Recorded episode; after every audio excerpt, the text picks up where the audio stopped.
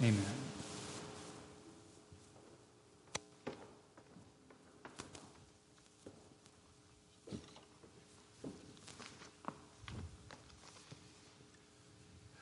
Good morning. Welcome to Hope Church again. My name is Phil Bronzema. I've been invited to bring the message this morning to give Greg a, a week off, and it's my pleasure to be here. As a sidebar, this is the first time I've had a shirt with a pocket on in three and a half months. it's a strange feeling. Uh, I have another place to put my glasses instead of on top of my head. Today we're going to look at a passage from book of Philippians. Philippians chapter 1. Pay no attention to the date on the slide. It will be August 3 someplace. If I were an engineer, one would say, yeah, with an experimental error, you know, plus or minus one. We're going to look at what Paul had to say to the church in Philippi after having visited there, now is writing to them. So this is first, uh, this is Philippians chapter 1, starting at verse 2. All right, verse 1. Paul and Timothy, servants of Christ Jesus, all God's holy people in Christ, in Christ at Philippi, together with the overseers and deacons. Grace and peace to you from God our Father and the Lord Jesus Christ. I thank my God every time I remember you. In all my prayers for all of you, I always pray with joy because of your partnership in the gospel from the first day until now, being confident of this, that he who began work in you will carry it on to completion until the day of Jesus Christ. It is right for me to this way about all of you. So have you heart, whether I'm in chains or defending, confirming the gospel, all of you share in God's grace with me. God can testify how I long for all of you with the affection of Christ Jesus. And here's the we'll, we'll focus on. And this is my prayer that your love may abound more and more in knowledge and depth of insight, you may be able to discern what is best and may be pure and blameless for the day of Christ, filled with the fruit of righteousness that comes through Jesus Christ to the glory and praise of God. Here's the main point.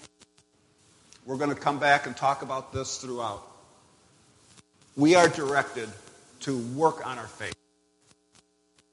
To not be complacent or comfortable in where we are, but to grow in love, to grow in faith more and more. That we glory and praise to God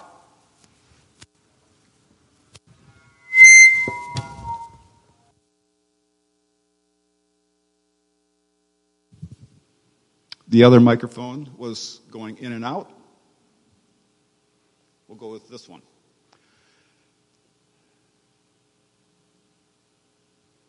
So here's what we're going to do. We're going to spend some time looking at this about what is the guidance that Paul is giving us and what do we do about it. Okay? God has committed to us.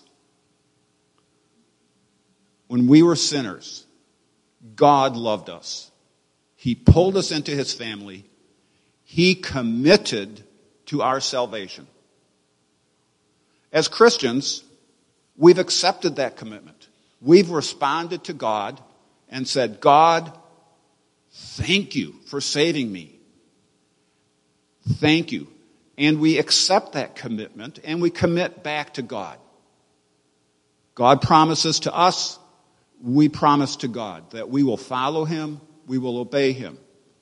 When us, when we all at various stages of perhaps young adult or adult years, kids growing up, there's that, that sense of, I'm, if I am a Christian, I'm, I'm in a relationship with God. I've made a commitment to God. And the question then is has that commitment grown? Have we all, individually and as a church, have we grown in our commitment?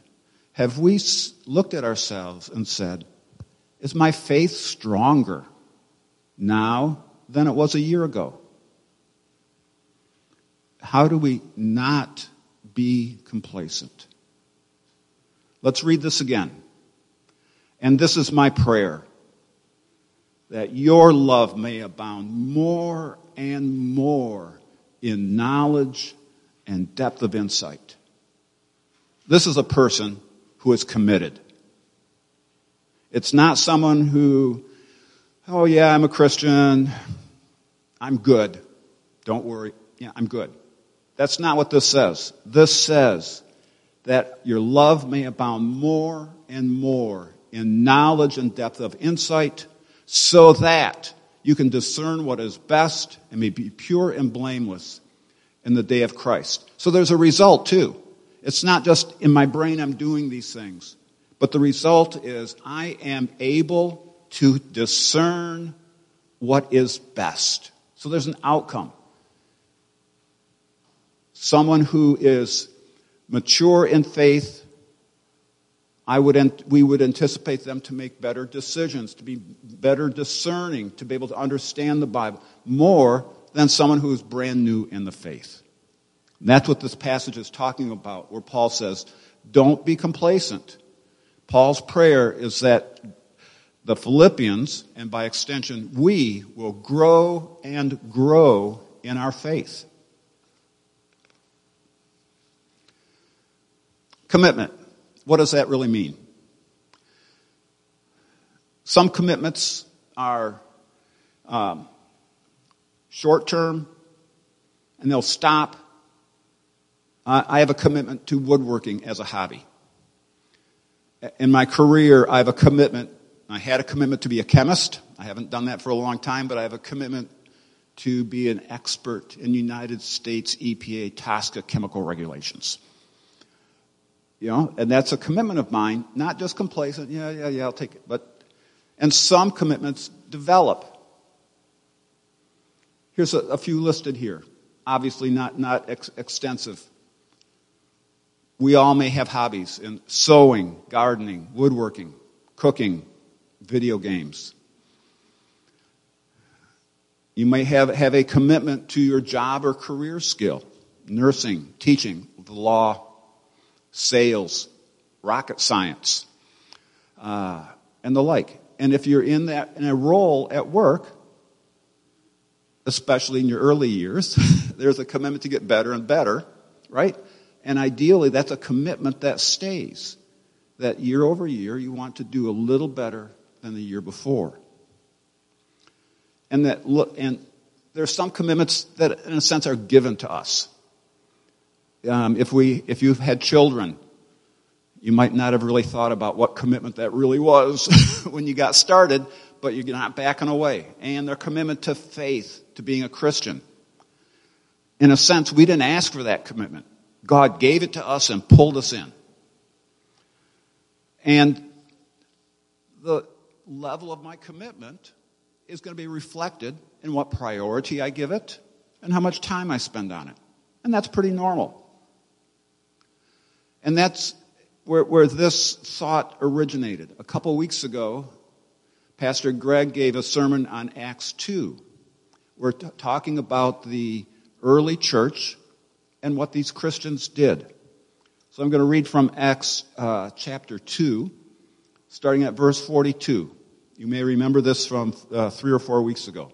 The early Christians devoted themselves to the apostles' teaching and to fellowship to the breaking of bread and to prayer. Everyone was filled with awe at the many wonders and signs performed by the apostles. All the believers were together and had everything in common. They sold property and possessions to give to any that had need.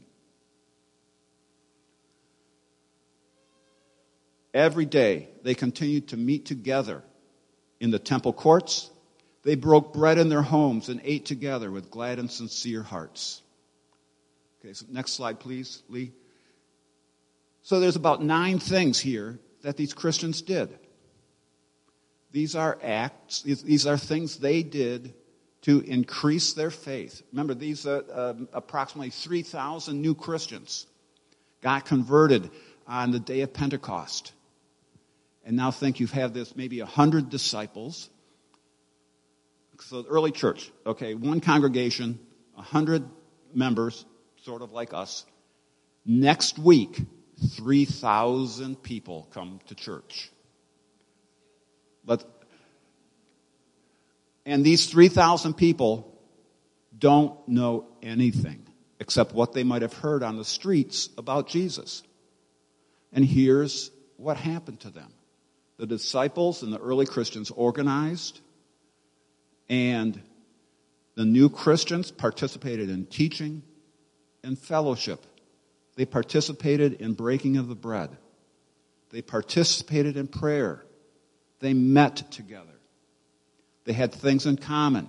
If someone needed, I'll exaggerate here, if someone needed to borrow a wheelbarrow or a lawnmower, they could go borrow one, right?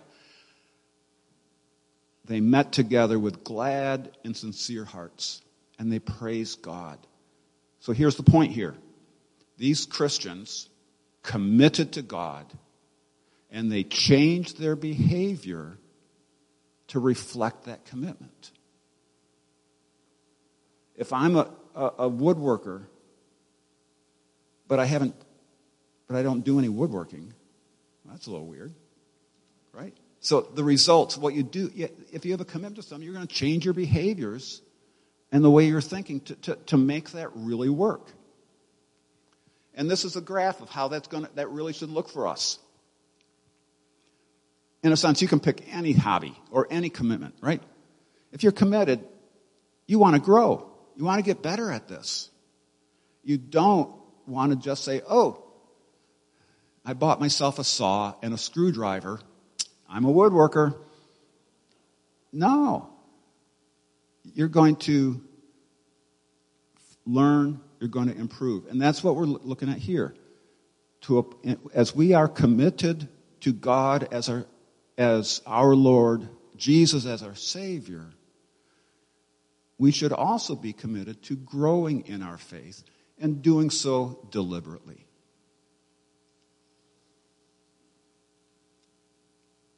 And so, one of the questions we can ask our, ourselves is to say, Have I grown in my faith in the last year? In my job, where I do chemical regulations, chemical management for my company, year over year, I can look and say, yeah, I'm better at this job now than I was a year ago. I've delib- I deliberately look to improve. And so, more and more then, do we commit to growth. When we commit, it has priority in our life, and it's different than a New Year's resolution. New Year's resolutions frequently have the sense of, oh, I oughta. Uh, I, I ought to read a, this kind of book instead of light science fiction that I happen to like to read, right? I ought to join a gym. I ought to go for a walk every day. And a lot of those fall by the wayside because it's sort of like, oh, it's, it's wishful thinking rather than a real commitment. Obviously, that's not always the case, but that's the exaggeration, right, the, the, uh, of a New Year's resolution is to say, yeah, well, the stories, you know, the, the fitness centers are really busy during the month of January. Same line of thought. That's not how our faith ought to be.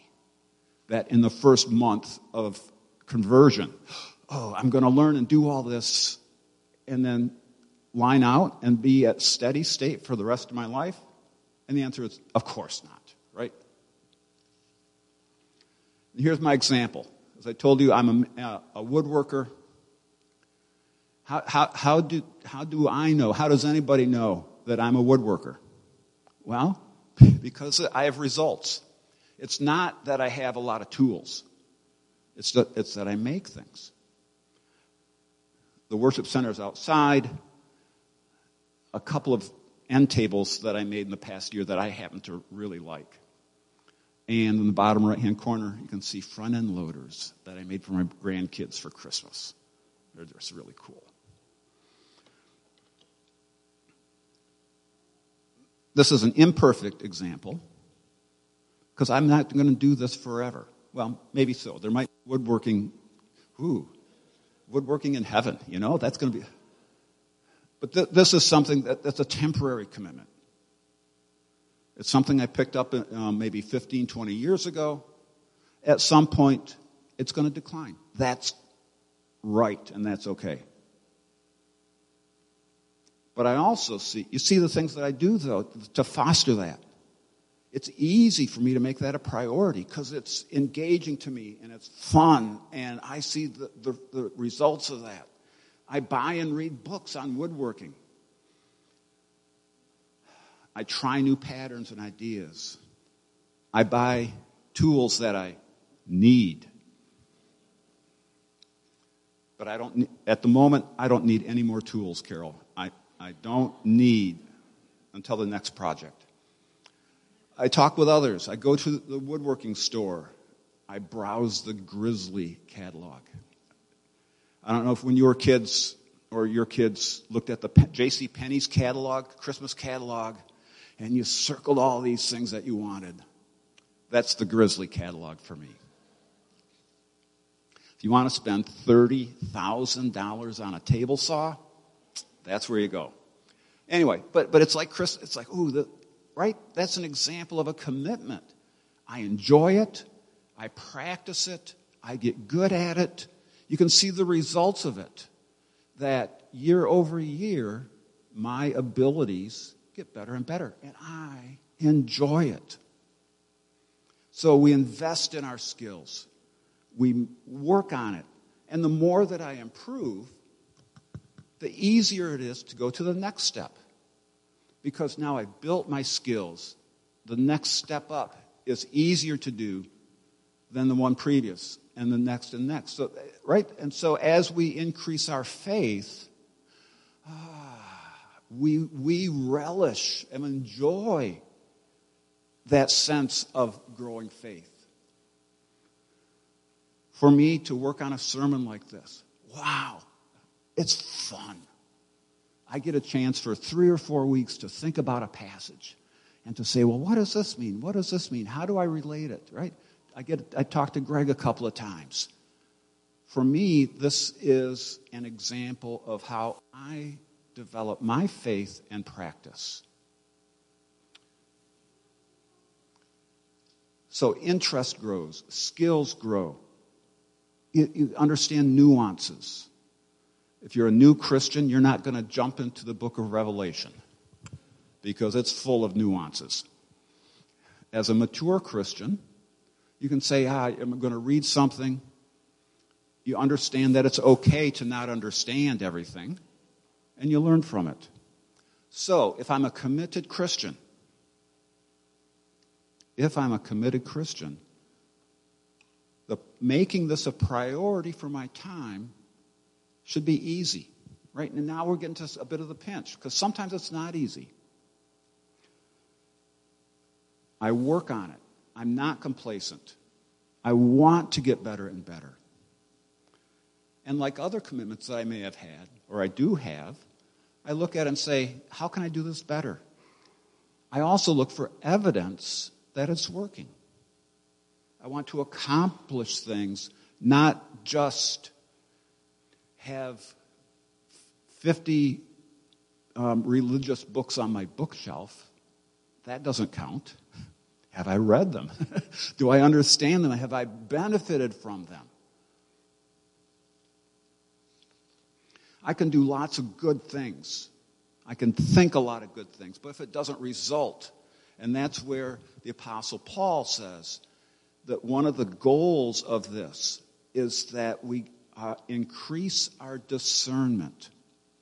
And you think about discerning as one of the things that um, is an evidence of spiritual maturity. Paul says this so that you may be able to discern what is best and become pure and blameless in the eyes of God. So, pure and blameless, be more God-like, more Christ-like year over year, but being better to discern. That's a mark of growing faith, that, you're, that we are wiser. And the challenge here is as Christians, it's easy in our heads to make that commitment. It, sometimes it's hard to put that into practice.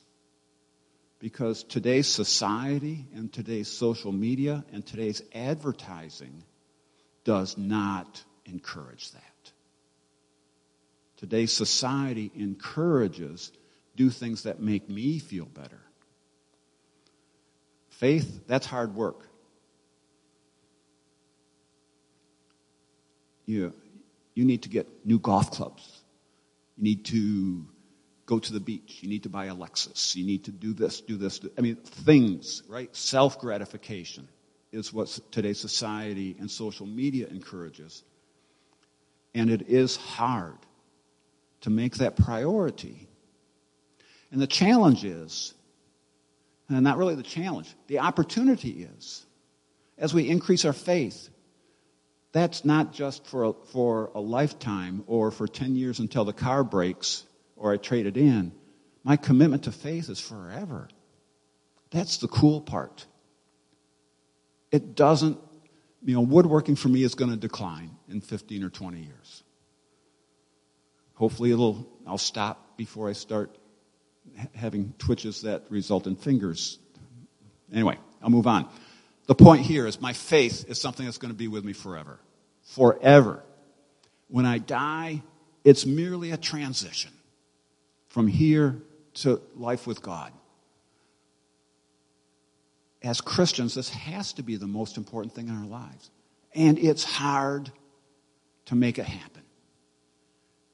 There's a lot of other things available for us to do on a Sunday morning or on a Wednesday evening or during a quiet time in a morning or afternoon at home or evening at home. There's other things to do. You've got a TV, you got Netflix, you have a house, you got an apartment, the, the dishes need to be washed. There's other things that can pull you away. And the point here is yes, it's hard. The Holy Spirit's going to help you. And, well, we have to do it. Right? To say, if I'm really committed, can I not work at it? if I'm committed to woodworking, but I don't have any tools, and I don't make anything, that, that's not real. Same so the same thing here. And it's hard. And so if I'm a committed Christian, making this a priority in our lives is really important. Making that decision, not just a resolution that, yeah, I'll try it for a while, but a commitment. And so here's the challenge then let's do this together. If I'm a committed Christian, I'm going to do these things. I'm not complacent. And let's look at this together, individually, talk about it, make some commitments. And the question Am I developing my faith? Am I improving my practice? And part of it is if, if I can't tell the difference, how can anyone else? And so, here's the question more and more what to do. I'll ask you to think about this. So, Lee, I think two slides up. I'm skipping ahead. Number one, pray about it. Pray about it. Think about it. God gave us brains. Here's a chance to use them to say, where is a place I can make a step forward? One step, not five, one. If you try to do too many things, it's not, you're not going to get there. But say, here I am now. Here's a place where I choose to work. And here's some examples. I sort of separated them into faith and practice when I put these together, they all blend together. So, but I still separate them. From a faith standpoint, commit to growth. And one of the key things, prioritize how we spend time. We're all busy. Yes, we acknowledge that. If I'm going to spend more time on faith development, I do have to spend less time on something else. Okay, move on. That's a decision to make. So, other examples read the Bible, meditate, have some quiet time, pray, study a specific topic, join a study group, or do one yourself. Find one online that you appreciate. Again, make a decision to do it. Go to church. Go to church. And when you come to church, don't be complacent. The notes that are handed out are a guide. You don't need to use them. Make, take your own notes. Make your own decisions. What do I learn from this? Challenge yourself. When you listen to songs, ask yourself, what do these words say that, that fit what the worship team is trying to develop? For me, it's very easy, with, especially with familiar songs. I have so much fun singing the song, I don't even pay attention to the words. That's not really what Anita and the worship team are aiming for here but rather to say, what are these words saying? And think about them, right? So, so make church, coming to worship, and, an activity, an action event, not a passive event. And here's some practices. I realize as I read these, they're all faith related too. Again, prioritize my time. And here's some things that are more family oriented especially because I'm I've got five grandkids and I love them very much. And we gave our kids Bible story books on the birth of their kids because reading Bible stories with your kids is really important. Praying with your kids is really important. Praying yourself at mealtime or bedtime. And volunteer, be active. We all have abilities. God's given them to us. And I have found personally that a lot of things I learned at work on project management, decision making, it's amazing. Within two or three years, there's an opportunity to apply that skill at church or at school or some other um, volunteer opportunity. Okay, next slide. So remember the purpose. The ultimate purpose is to bring glory and praise to God. That's the purpose. And by committing to our relationship with God, we are part of that commitment, not passive, but deliberate. We're growing in our faith and practice. We become better to discern what is right and good. And we become more like Christ. And so the challenge aim for the red line going up. Think about where you are. Think about have you is there a difference from last year to this year? Pick one thing. One thing. Don't pick five because you'll get overwhelmed. Pick one thing that you know you can do. Write it down. Uh, for those of you that uh, have worked for, I'll call it a more modern manager, where you have goals, if you write them down, you're much more likely to do them. Share with somebody if you'd like. If you'd like to send me an email and say, Phil, I've committed to do something, you can tell me what it is or not. But if you want me in a month or two to say, How's it going? I will absolutely do that with you. Because you know, if you have accountability with somebody, it's going to be much more likely that you're going to do it. Pray. Try. It's okay if it doesn't work. It's not a failure. Let's say, okay, i am still committed to it. I'm going to regroup and try again. That's okay. The point is, we're deliberate in looking to increase our faith and bring glory and praise to God. Please pray with me. God, we're, we're committed to you. Sometimes it's really hard, though, to com- turn that commitment into action because society around us doesn't value the same things you value. And here we are with one foot in heaven and one foot on earth. How do we commit to, it, to being closer to you? We ask for your help, God. We ask for the Holy Spirit in our hearts to increase our faith, to make it easy and easier for us to take step forward. Please reward us, God, with uh, the sense of accomplishment, the sense of being close to you, uh, being able to enjoy our faith development, God.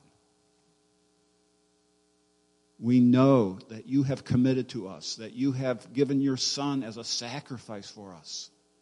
We know in our heads that the right thing to do is commit to you as well and to live that out.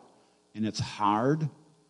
I ask that you bless our church congregation, that we will help each other, that we will encourage, that we will acknowledge each other so that our faith development happens, that we get better at our relationship with you, and that ultimately we bring praise and glory to your name. In Jesus, our Savior's name, we pray. Amen.